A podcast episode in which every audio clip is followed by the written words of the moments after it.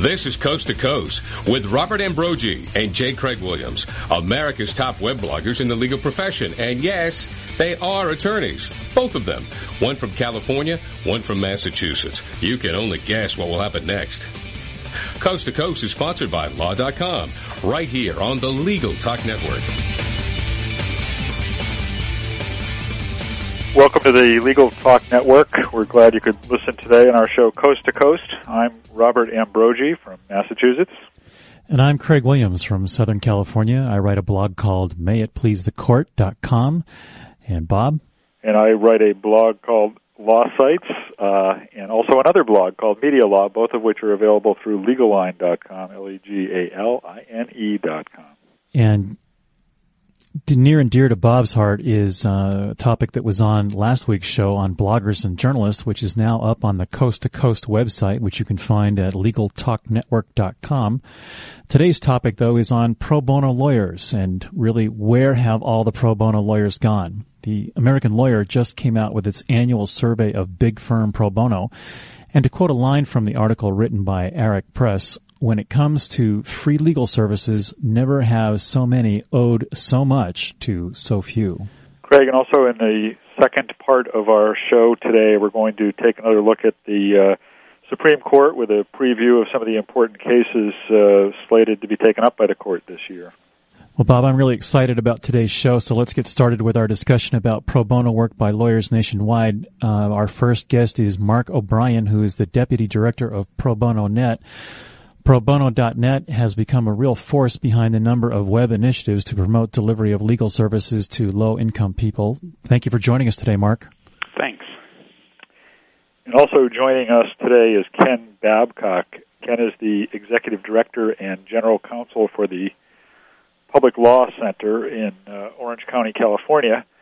Uh, through volunteers and staff, the Public Law Center provides free civil legal services, including counseling, individual representation, community education, and strategic litigation and advocacy to challenge societal injustices. Now, in its 24th year, the PLC is sponsored by the Orange County Bar Association and is supported by lawyers throughout the county. Welcome to the show, Ken. Thanks for having me. Well, I guess the one of the first questions I want to toss out to Mark and Ken is whether they feel that there's a lack of pro bono lawyers in our society and whether we're really suffering from an absence of lawyers. Well, I think the the answer is is yes. We don't have enough lawyers doing pro bono work. I think, as the American Lawyer article points out, there have been some extraordinary contributions by many lawyers doing some phenomenal pro bono work. But the fact of the matter is, uh, the needs are overwhelming. Uh, the poverty population continues to increase. The gulf between the haves and the have-nots in this country continues to grow, and so there is, continues to be a, a tremendous need that uh, that even with the amount of, of great work that's been done, the need hasn't been filled. I think that's right. I think I'd agree with Ken on that. Um, uh, I think there's definitely been um, both growth of recognition within the private bar uh, about its own obligations, uh, both to fulfill its professional responsibilities, but also essentially to take on the role of good corporate citizen. Um, this is not uh, a role that's unique to lawyers to uh, contribute meaningfully to the com- community, uh, but lawyers have a special um, role to play um, with with respect to delivery of legal services. And I think there have been some improvements in attitudes in the bar overall, um, and some great examples, as Ken says, of, of um, firms that have stepped up to do either sort of large scale, important, uh, groundbreaking uh, work, or to just uh, increase the amounts of uh, legal services that they're providing overall. Um, but it's still it's still definitely a work in progress. There's been a lot of flack in uh, recently about the definition of pro bono, and especially in New York, where they're considering how to define it. Whether lawyers donating time to nonprofit organizations qualify as pro bono. How do the two of you feel about that? Well, I definitely uh, think that far too much time has been spent over the last year talking about definitions of pro bono in New York, um, and uh, I wish some of those efforts had been directed into uh, trying to materialize more pro bono or community service, whether it's legal or non-legal. Um, but I think that uh, there's no question uh, that, as I said before, because of the um, the sort of monopoly position that lawyers have in terms of uh, meaningful access to the court system. Uh, there is an obligation for lawyers to provide legal services. Uh, this isn't to undercut the importance of other types of community services that lawyers might provide. It's not, uh, or financial contributions that lawyers must provide, um, but there's a set of uh, skills and resources that lawyers uniquely have that I think they have to be called on to contribute as well. Um, I also think that uh, what's unfortunate about some of the definitional um, sort of disagreements is that in my own experience of looking at uh, contributions in the sector is that um, there, you know, pro bono uh, legal service delivery and broader um, public service uh, contributions by lawyers tend to go hand in hand. I don't think it's a there's a, I don't think there's a zero sum game of you either uh, provide legal assistance or you provide um, other forms of help.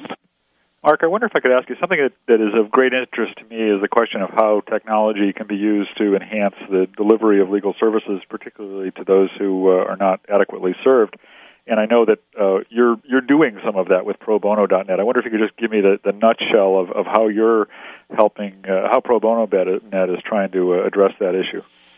Sure. Pro Bono Net was started, Michael Hertz and I started it about six years ago here in New York. We both came out of uh, backgrounds of being in private law firms running pro bono programs at, at large law firms. And um, we were uh, also uh, looking at um, the problems in, in sort of growing the contribution of the private bar to pro bono and, and looked at there have been various surveys over the years about what the obstacles are to participation and most of those obstacles that have come forward have to do with the sort of inefficiencies in the system. I think that uh, that there's uh, it's difficulty in making a match between when a lawyer is interested and wants to get involved and knowing who's the right organization to get involved in, uh, finding out how to get training so that they can uh, um, uh, feel comfortable uh, taking on a case and then get support for cases uh, if they're act, if they're uh, working in an area of law that isn't their sort of main area of specialty.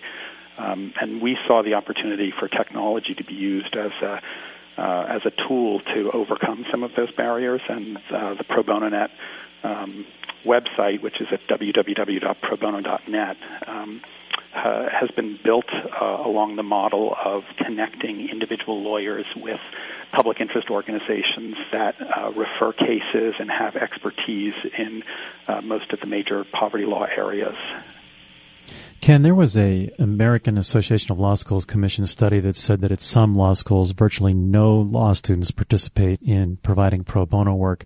Do you think that learning how to get involved with pro bono starts in law school, or is it something that lawyers can get involved with at any point in time? I think it's absolutely critical that this um, uh, learning take place at the law school level. Uh, we always feel that if we can interest a, a law student um, in pro bono, uh, we'll have a volunteer lawyer for for life. Uh, and and so it, it is critical that law schools uh, step up to the plate and include uh, training about pro bono, information about pro bono opportunities, creating a culture whereby law students will more readily get involved in pro bono. And and many many law schools throughout the country are involved in those kinds of efforts. Uh, and we're seeing a big difference in, in the numbers of volunteers we're seeing and, and the interest in pro bono in general. It used to be the case in the, the pro bono field that, oh, it was nice to have a law student or two um, volunteering, and, and, and that was all well and good. But now I'd say most organized pro bono programs, if they're fortunate enough to be in a marketplace where there are major law schools, uh, they have a, a steady diet of law students volunteering with them. And, and as I said, we, we really do think it's important in creating that kind of culture for a lawyer's career. That doesn't mean that lawyers can't uh, uh, uh, learn to appreciate pro bono and get interested in pro bono, even if they weren't exposed uh, to it in law school. And, and that's really the major part of the work that organizations like ours and organizations like Mark's do to to try and make it more doable, if you will, for lawyers in private practice to do pro bono work. There are lots of different things that, that we do and lots of different uh, barriers that we try and overcome. You know, one thing I wanted to get back to for just a second, Craig, you have this question about uh, the definition of pro bono, and we haven't really had the debate here in California that Mark discussed uh, that's been going on in New York. But I do agree that it's critically important that lawyers get involved in providing legal assistance. Um, it's great when lawyers go out and help community groups, and I wouldn't want to discourage anyone from going out and feeding the homeless or working to clean up a neighborhood or, or what have you. Those are good things that lawyers ought to do. But lawyers do have special skills. Um, they have a license to practice law. No one can go into a courtroom and represent a victim of domestic violence other than a lawyer. No one can go into a courtroom and represent a tenant facing eviction from an uninhabitable apartment but a lawyer. Lawyers have special skills and they need to use them. Now, there have been many lawyers that have started to do work for nonprofits uh, that are using their skills as lawyers. A number of transactional lawyers um, who historically haven't had as many pro bono opportunities are getting more and more involved in providing pro bono legal assistance to nonprofits so that those nonprofits don't have to go out and spend their scarce program dollars to hire a lawyer. And that's that's a, a, a tremendous way that transactional lawyers can give back to the community and help to strengthen nonprofits so that those nonprofits in our various communities can better serve those who they're trying to serve. Well, Ken, I think it was about 20 years ago that California made man, uh, continuing legal education mandatory. Do you feel that they should be making pro bono work mandatory?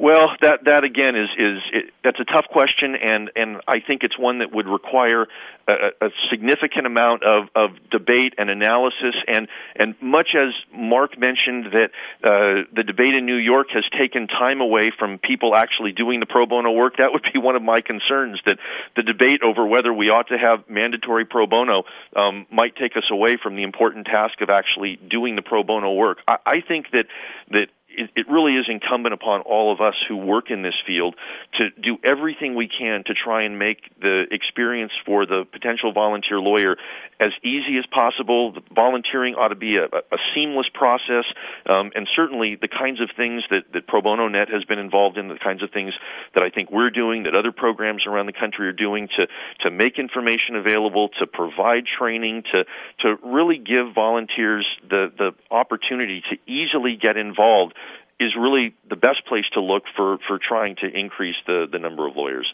Um, but at the end of the day, one of the things that lawyers talk about, and this is really something we don't have as much control over, they talk about a lack of time. They just don't have the time to do pro bono work, and you know we're we're all in a very busy world. Um, uh, you know, think of the last time you were ever at a at a meeting where you didn't see half a dozen lawyers either pulling out their cell phones or their Blackberries or what have you. And and given the realities of our increasingly busy world, I think we in the pro bono field are going to be facing additional challenges to get lawyers involved.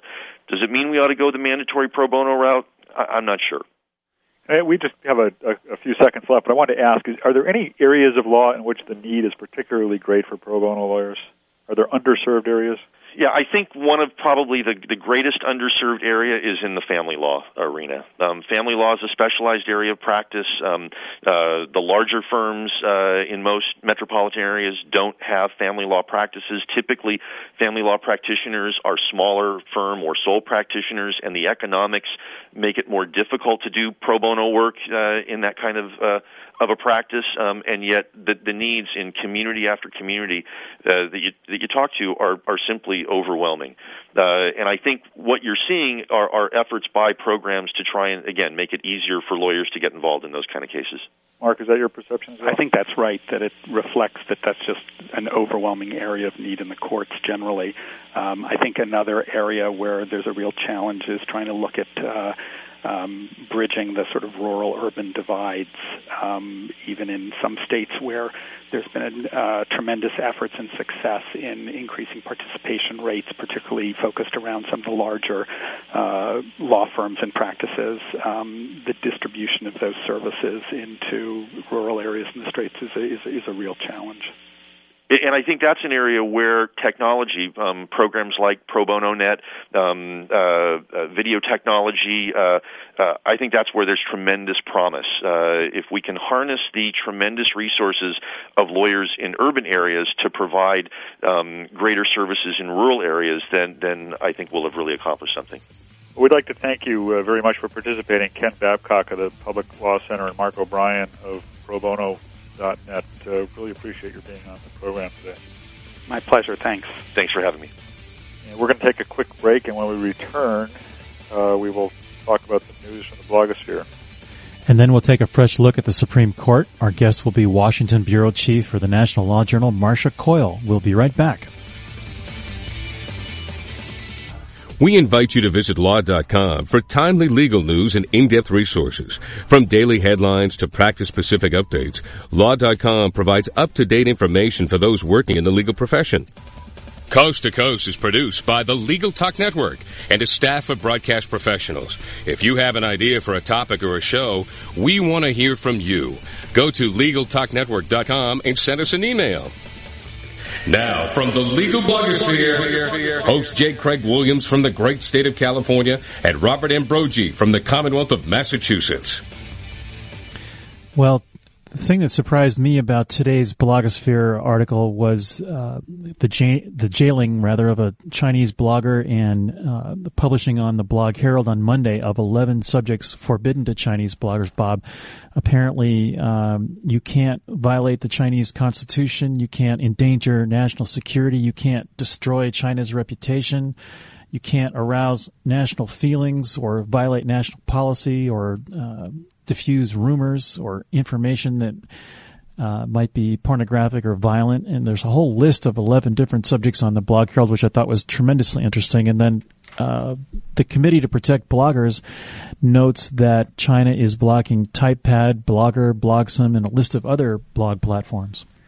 That is interesting. It it was uh, uh, timely then, I guess, that uh, the group Reporters Without Borders published uh, just this past week handbook for bloggers and cyber dissidents that, that not only is a guide to how to blog, but how to blog anonymously. And uh, uh, it's aimed at political activists in, in countries where blogging is often one of the few uh, forums for uh, free expression. Uh, you can find that at the Reporters Without Borders website. You can download it from there. It's www.rsf.org. Uh, now we'd like to introduce uh, uh, our guest for the second part of the show today. Uh, we are honored to have with us Marcia Coyle, who is the Washington bureau chief for the National Law Journal and a guest analyst for the PBS program The News Hour, and uh, and I'm honored to say a former colleague of mine. Welcome to the show, Marcia. Thanks, Bob. I'm very happy to be with you. Uh, Marcia, I wondered if uh, you've you've got uh, uh, uh a wonderful uh, couple of articles in the September 19th uh, issue of the National Law Journal in which you give a heads up on some of the important cases that are coming down the pike this right. year. and of interest there, you've you've talked to a couple of lawyers who suggest that this is going to be. I think you quote Jay Sekulow, who says I think this term will has all the hallmarks of a of a blockbuster. Uh, what are some of the what are some of the issues that could make this a blockbuster that are coming up this year? Well, I think he's absolutely right, and in a way, it's it's a shame that uh, the tr- the upcoming term has been somewhat overshadowed by the uh, confirmation hearings that we just had, and the prospect of another nominee probably by the end of this week for the O'Connor seat. Uh, this this term uh, has cases that sort of touch the hot buttons uh, in many different areas of the law, and uh, something else before I go into the cases that I'll, I'll say about the term is it usually takes uh, one to three terms uh, before we get a feel for how a justice judges, a new justice judges. But I think this term, because of the nature of the cases, is going to show us very quickly what kind of justice John Roberts is likely to be, as well as whoever uh, fills the seat of Sandra Day O'Connor. Well, one of the things you point out is that is that John Roberts is a sophisticated business litigator, and that Yes. that's likely to, to make a mark uh, right away. The the business uh, community and, and the lawyers in particular who handle those cases on a regular basis are very hopeful that Roberts is going to bring a much more informed eye to the petitions that are filed with the court because there's a general sense that uh, the, the justices have not been taking the most important business cases, uh, and and they're hoping that since he has handled uh, many business cases at the appellate level throughout his career, that he's going to be able to identify the issues that are, that are of, of great importance to business and add more of them to the docket. On the other side of the docket, uh, we have cases that uh, cross the, the spectrum of uh, abortion, uh, religion, First Amendment uh, uh, free speech. Uh, so it's it's really uh, an amazing term, I think, the, the way it's shaping up now. And also, we're going to see uh, some revisiting of uh, issues like states' rights and federalism in the context of the Americans with Disabilities Act, uh, cases that are going to tell us whether the Rehnquist federalism revolution is going to continue, expand, or uh, contract. Um, so I'd be happy to, to go into any of these cases that tickle your fancy. Uh, you, you can pick uh, any area, and uh, I'll, I'll give you a rundown of them. Well, Marcia, before we do that, you Mm-hmm. speak as though uh, John Roberts is pretty much of a foregone conclusion. It seems that that's very true. Uh, the uh, various blogs have been keeping uh, a vote tally as senators have announced what they're going to do this week. Uh, right now, uh, the final vote is expected to come no later than Thursday. Uh, some Senate leaders have said it may come uh, Wednesday night, but it looks as though uh, he may easily uh, pass the the 60 vote mark, uh, maybe even get as many as 70 uh, for confirmation. And then the rumor has it that the president uh, will announce on the heels of his confirmation who the next nominee will be for the O'Connor vacancy. And part of the urgency there is the Senate schedule. Uh, the Senate does not want to be in session during uh, this, much of December uh, unless they absolutely have to. And most confirmations take about two months to uh, complete. With the, usually there's a month of research done, and then the hearings occur, and so it's about a two-month process. So if the Senate wants to keep to its schedule, uh, it would like to see a nominee announced as soon as possible, and uh, I guess we would have hearings in November.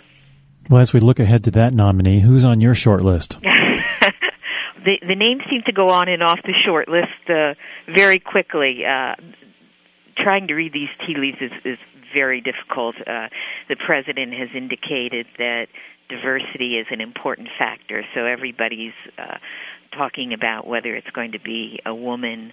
Uh, uh, a minority, uh, say a Hispanic or an African American, and so the names floated are people like Attorney General Alberto Gonzales. Uh, in the African American column, people like uh, Larry Thompson, who is a former Deputy Attorney General and now is General Counsel at uh, Pepsi. Uh, women uh, out of uh, the Fifth Circuit, some Bush favorites, Priscilla Owen.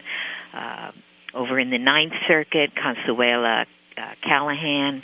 Um, let me see who else. Uh, uh, Alice Batchelder in the Sixth Circuit. Uh, lots of names, but I, I, I really couldn't tell you who's up or down right now.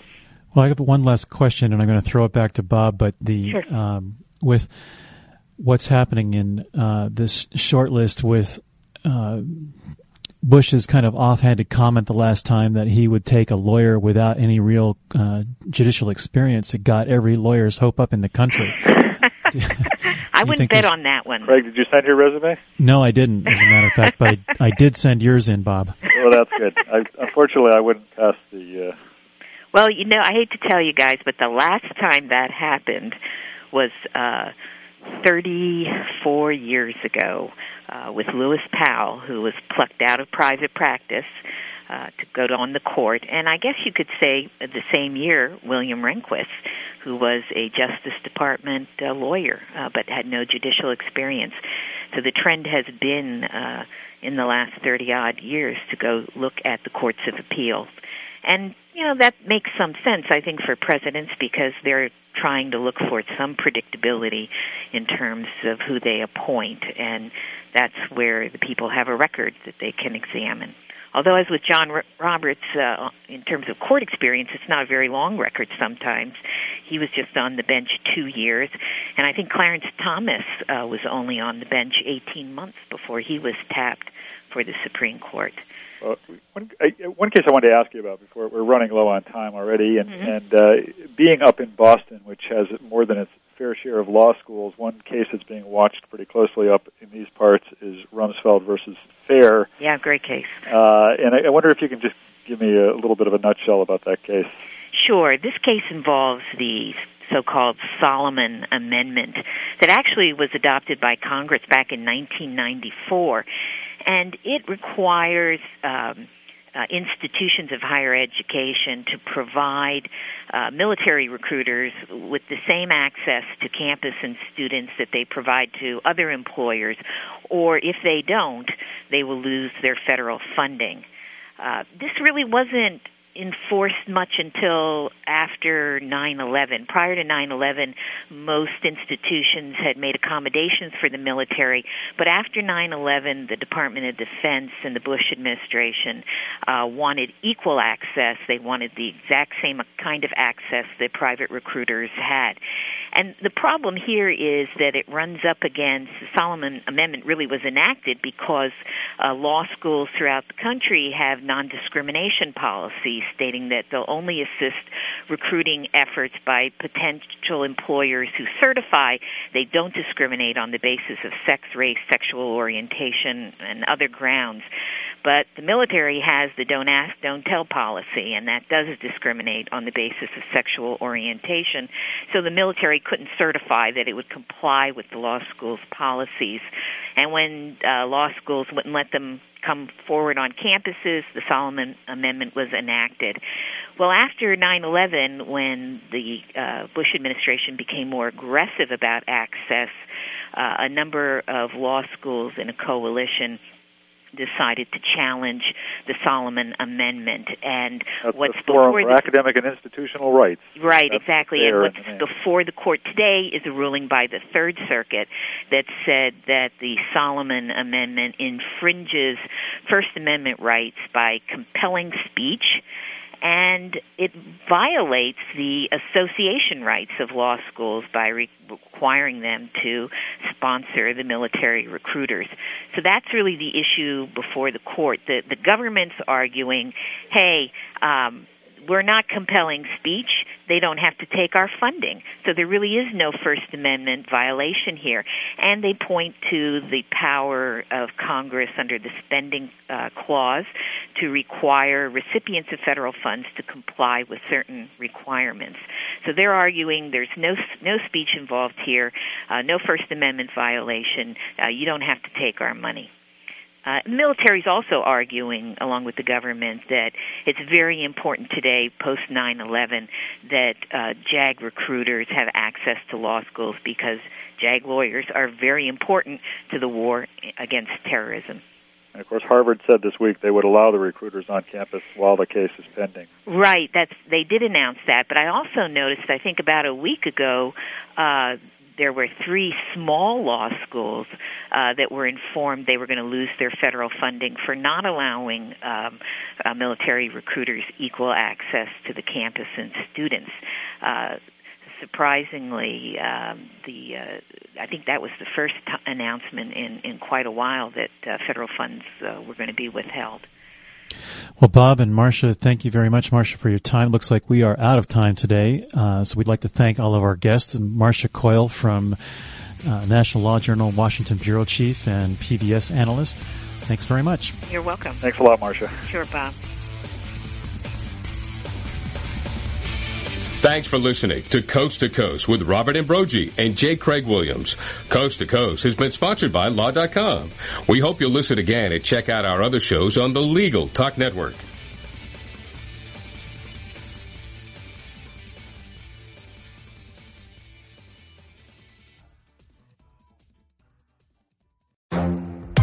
The Lunch Hour Legal Marketing Podcast, your resource for the tips and tactical advice you need to grow your business. Plus, keep up with the news and commentary you crave to stay one step ahead. It's hosted by me, Gyi Tsakalakis. And me, Conrad Saam. Every other week, we break down the issues holding back your marketing strategy and talk about the changes you need to be prepared for. Check out the Lunch Hour Legal Marketing Podcast wherever you get your podcasts or on YouTube.